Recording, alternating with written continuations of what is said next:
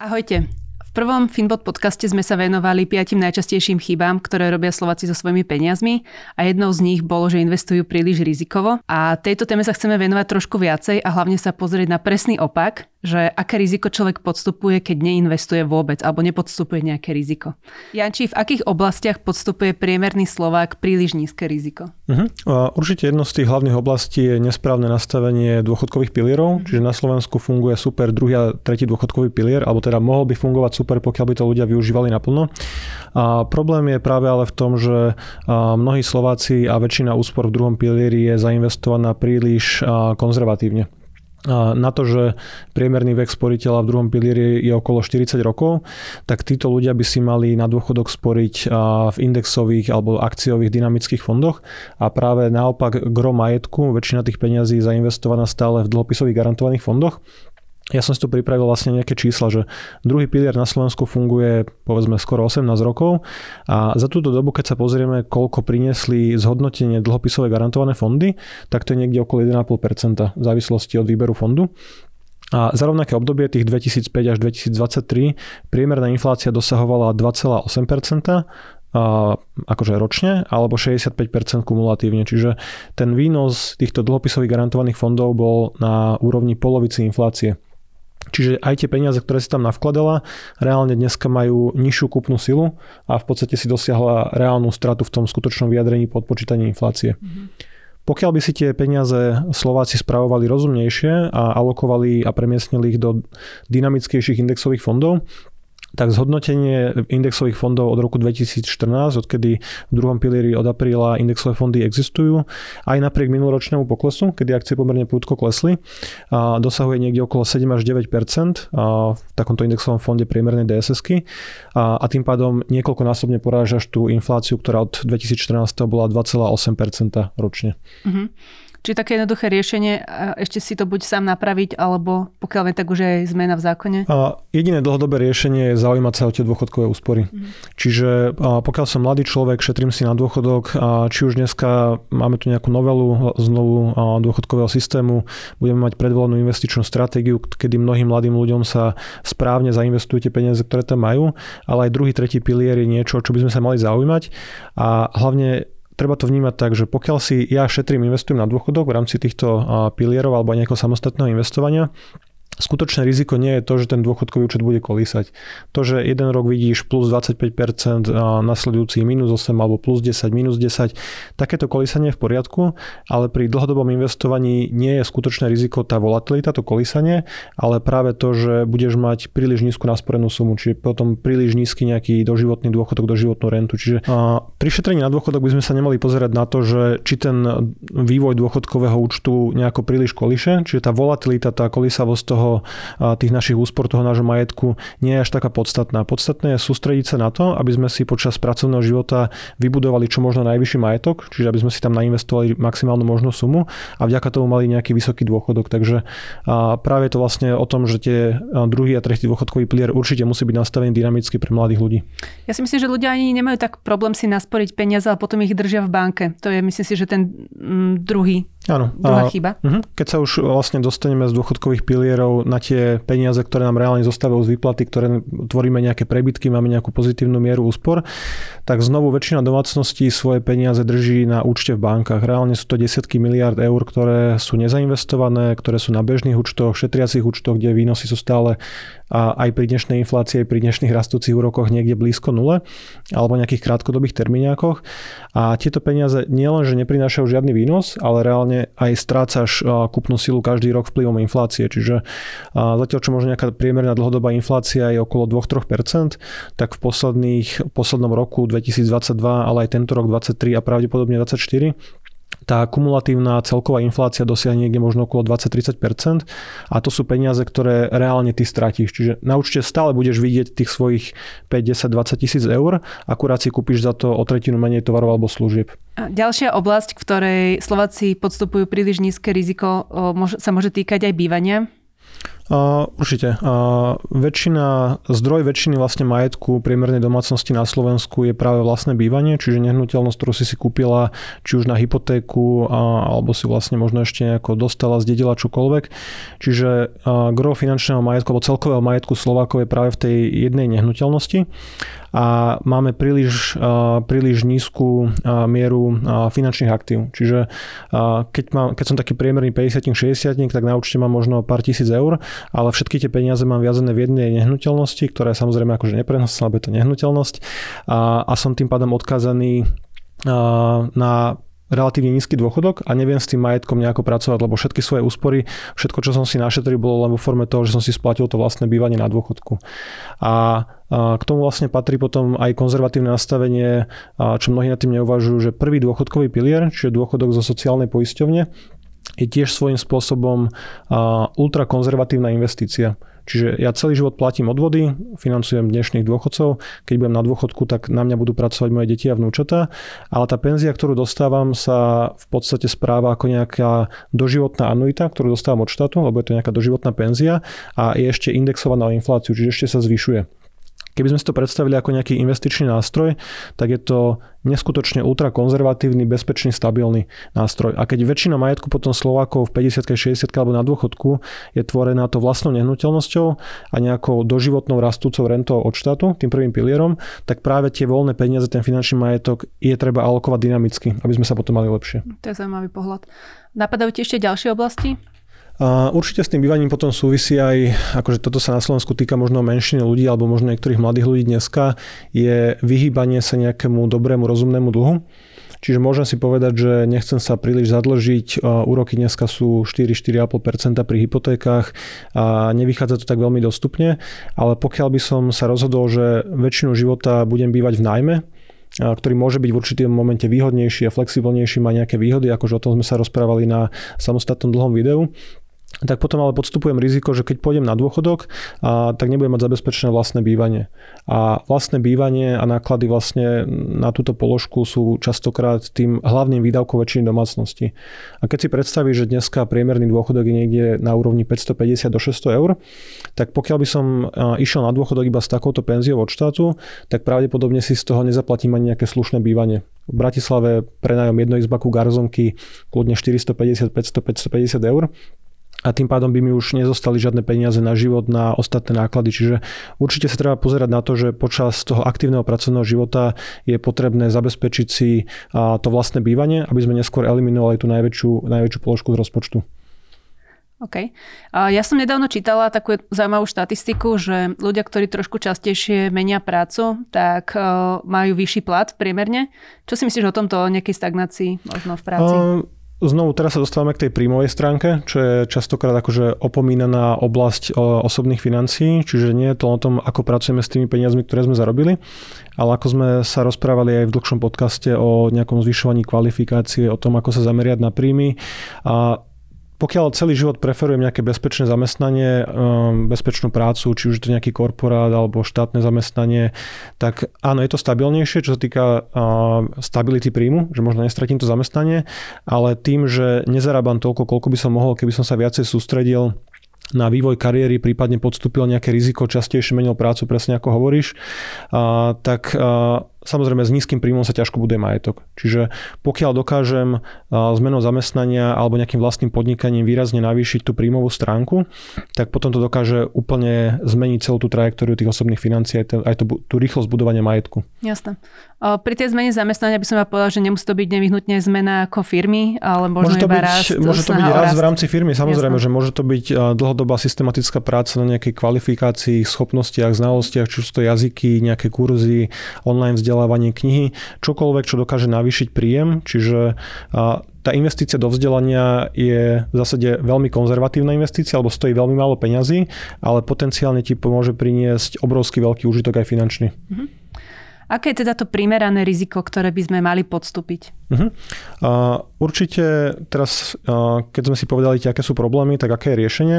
A riešenie pre väčšinu slovenských domácností, väčšinu Slovákov je rozumnejšie pracovať s tými peniazmi, ktoré máme. Čiže tie desiatky miliard, ktoré sedia na účtoch banke alebo ktoré sú uh, príliš konzervatívne zainvestované v druhom, v treťom pilieri, treba ich správovať a investovať dynamickejšie. Pokiaľ viem, že peniaze nebudem potrebovať 10, 15, 20 rokov alebo si pravidelne odkladám na dôchodok, tak určite je dobré investovať ich do takých aktív, ktoré prinášajú vyššie dlhodobé zhodnotenie. Čiže hovoríme o nejakých akciových trhoch alebo o nejakých zmiešaných portfóliách. Že keď si pozrieme taký úplne zjednodušený príklad, že chcela by si mať na dôchodku povedzme v 65-ke mimo penzie z prvého, druhého, tretieho piliera našetrený majetok v objeme 200 tisíc eur na to, aby si si dofinancovala tvoj nejaký doživotný dôchodok, nejakú rentu tak pokiaľ by si tie peniaze si šetrila iba na účte v banke, tak veľmi jednoducho si vieš spočítať, koľko potrebuješ odložiť, lebo je to 200 tisíc delno 30 rokov, čiže mm. delno 365 mesiacov, keď máš 30 rokov do dôchodku a to vychádza nejakých 556 eur cirka mesačne. Toľko by si si musela každý mesiac odložiť. Mm. Pokiaľ si zvolíš ako nástroj na budovanie majetku akciové trhy a podarí sa ti dosiahnuť nejaké dlhodobé historické výnosy akciového trhu, čo by pre väčšinu sporiteľ malo byť reálne, niekde okolo 8% ročne, tak ti stačí investovať na miesto 550 eur iba nejakých 130 eur, čiže jednu štvrtinu toho, tých peňazí a vo finále na konci ti tam aj tak počká tých 200 tisíc eur. Čiže peniaze, ktoré si odkladáme a peniaze, ktoré máme, treba investovať dynamickejšie. Uh-huh. A Dobre, čo sa týka oblasti vlastného bývania, tam teda odporúčaš eh, brať tú hypotéku pre väčšinu mladých ľudí znovu sú tam nejaké nuancy, treba to prispôsobiť tej osobnej finančnej situácii, že keď mám nestabilný príjem, nízky príjem, alebo jednoducho išiel by som s tým dlhom na hranu, tak akože a teraz nehovorím, že všetci si zoberme hypotéky, ale pre väčšinu 30 40 má zmysel nejako v rozum, rozumnej miere sa zadlžiť. Ono už aj s tými opatreniami, ktoré na Slovensku platia, ktoré nastavila Národná banka Slovenska, čiže maximálna miera zadlženia, koľko peňazí ti môže ísť na splátku hypotéky alebo celkových dlhov, sú celkom rozumné. A pokiaľ je to zvládnutelné pre ten rodinný rozpočet, aby som určite väčšine mladých ľudí odporúčil nejako rozumne pracovať s hypotékou, s dlhom. Dneska sú tie úrokové sazby vyššie, povedzme okolo 4%, ale pravdepodobne nebudú na takejto úrovni ďalších 50-15 rokov a neskôr je tu úrokovú sazbu možné refinancovať, znížiť, preniesiť ten úver, vyjednávať v rámci banky, čiže pokiaľ to dneska niekomu finančne vychádza, tak ja by som možno aj využil to, že tie nehnuteľnosti klesli o nejakých 10-15%, zobral si hypotéku s tým vyšším úrokom a neskôr to refinancoval. Takže určite by som si chcel ja osobne zabezpečiť vlastné bývanie počas toho produktívneho veku. Ja určite podstupujem obidve tieto primerané rizika, jak sme to nazvali, ale cítim sa dobre keď ich podstupujeme vďaka tomu, že mám vybudovanú aj dostatočne veľkú finančnú rezervu.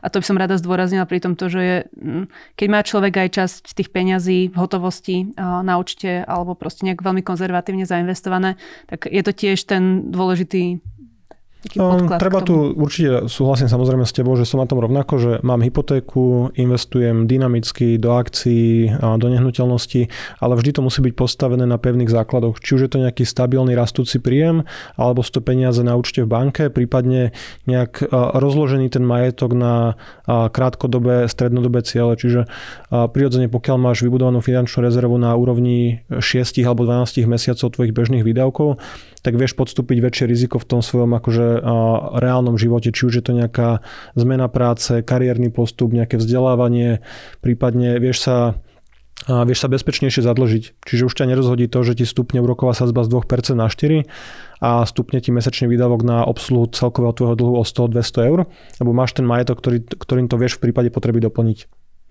Dobre, a poďme sa ešte teda pozrieť na rizika, ktorým by sme sa mali vždy teda vyhybať naopak. Uh-huh. Uh, tých rizik samozrejme je akože tiež pomerne veľa, že teraz uh, nechcem, aby si niekto odnesol z tohto podcastu a že teraz zoberme svoje peniaze a investujeme ich dynamicky, špekulujeme, akože uh, nie, nie úplne. Čiže v prvom rade hlavné riziko, ktorému sa treba vyhýbať, je koncentrácia rizika. Koncentrácia, inak povedané, je opak diverzifikácie, kedy to riziko rozkladáme.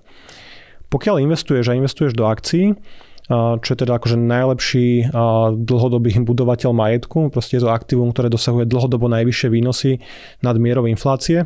Aj po odpočítaní vlastne toho, ako tie peniaze strácajú časom, časom hodnotu tak treba tie peniaze rozložiť, čiže nespoliehať sa len na investície v rámci jednej krajiny. Nedávny príklad, keby si pred rokom, rokom a pol mala zainvestované peniaze v ruských akciách, len pretože vyzerali lacno v porovnaní s Európou alebo Spojenými štátmi, tak dneska si prišla o celý majetok, lebo tie akcie sú pre teba nepredajné alebo nemajú pre teba hodnotu. Čiže to, toto sa bavíme o geografickej diverzifikácii. Čiže keď investujem, treba investovať do celého sveta a skrze nejaké podielové alebo indexové fondy ETF, kde nakupuješ desiatky krajín, tisícky rôznych akcií, tisícky spoločností. Ďalšia úroveň diverzifikácie je sektorová. Čiže nebudem všetky svoje peniaze dávať len do technologických akcií, len preto, že to bolo počas pandémie, počas covidu populárne nakupovať nejaký Facebook, Meta, Google, Amazon, čokoľvek, alebo nestavím tie peniaze len na jednu kartu, či už to, to môže byť komoditné spoločnosti, to môže byť nejaká, nejaká, nejaké konkrétne odvetvie. Takže tomuto by som sa vyhýbal, lebo je tam príliš vysoké riziko, že ak sa, ak sa nezrealizuje ten tvoj predpoklad, že nejakému odvetviu sa bude dariť lepšie, tak zbytočne sa môžeš pripraviť o výnosy alebo dosiahnuť pomerne veľké straty. Čiže treba to riziko rozkladať do viacerých krajín, do viacerých sektorov a nespoliehať sa teda iba akože na, na jednu stávku. Mhm. Dobre, ďalšie rizika by mohli byť naopak až príliš veľké zadlženie. Uh-huh. Uh, s tým dlhom akože naozaj treba pracovať opatrne. Keď hovoríme o dobrom dlhu, väčšinou hovoríme o dlhu, za ktorým financuješ nejaké aktíva, čiže niečo, čo ti prináša hodnotu. Nehnuteľnosti, nehnuteľnosti nie, nemusia byť nutne najlepšia investícia, ktorú v živote spravíš, ale je to typický aktívum, ktoré nestráca na hodnote a minimálne hodnota nehnuteľnosti v dlhodobom horizonte rastie alebo kopíruje vývoj inflácie. Čiže keď sa pozrieme na nejaké naozaj skutočne dlhé dáta, Myslím, že pre Spojené štáty a vlastne od roku nejakých 1890 sú pekne namodelované, že aké je reálne zhodnotenie po očistení infláciu, o infláciu a bežnej nehnuteľnosti. Je to niekde na úrovni okolo 0,5 až 1%, čiže nie je to super, ale aspoň to nestráca, aspoň ti to rastie s infláciou. A tým pádom, pokiaľ sa zadlžíš na to, aby si zabezpečila počas produktívneho života vlastné bývanie, tak to môžeme počítať ako dobrý dlh. S tými dlhmi to nesmieme to prehnať. Čiže určite nie je dobré nabaliť si nad rámec hypotéky, spotrebáky, a kreditné karty, povolené prečerpania, financovať tým auta, dovolenky alebo nejakú bežnú spotrebu. Lebo samozrejme, pokiaľ máš tých dlhov príliš veľa, tak akékoľvek zaváhanie, zakolísanie tej tvojej osobnej finančnej situácie, strata príjmu, rast úrokových sadzieb, čokoľvek ťa môže rozhodiť a prestaneš dlhý splácať, dostaneš sa do nejaké exekúcie, ktorých je na Slovensku akože niekoľko stoviek tisíc exekúcií otvorených. Takže treba sa vyhnúť aj tomu, že by sme to prehnali s tým zadlžovaním. Ja by som ešte upozornila na ďalšie riziko, mm, a to sú nejaké naše obľúbené slovenské špekulácie, lotérie, stávky a podobná um, kategória? Jasné. Uh, lotérie, stávky, automaty, uh, akože toto je úplne kategória, ktorej sa treba akože vyhnúť za každú cenu. Že tam tá pravdepodobnosť hovorí jasne, väčšina ľudí, čo tam peniaze dá, nepríde, lebo proste to je matematika, tak toto funguje. Ale určite by som rád upozornil na to, aby sme sa vyhýbali hľadaniu nejakých, skra, nejakých skratiek. Čiže ono je pomerne jednoduché byť bohatý o 20, 30, 40 rokov Proste zoberiem peniaze, investujem ich na akciových trhoch alebo v nejakom rozumnom zmiešanom portfóliu a cirka každých 10 rokov viem zdvojnásobiť môj celkový čistý majetok, ktorý mám zainvestovaný, alokovaný vlastne v takýchto investíciách.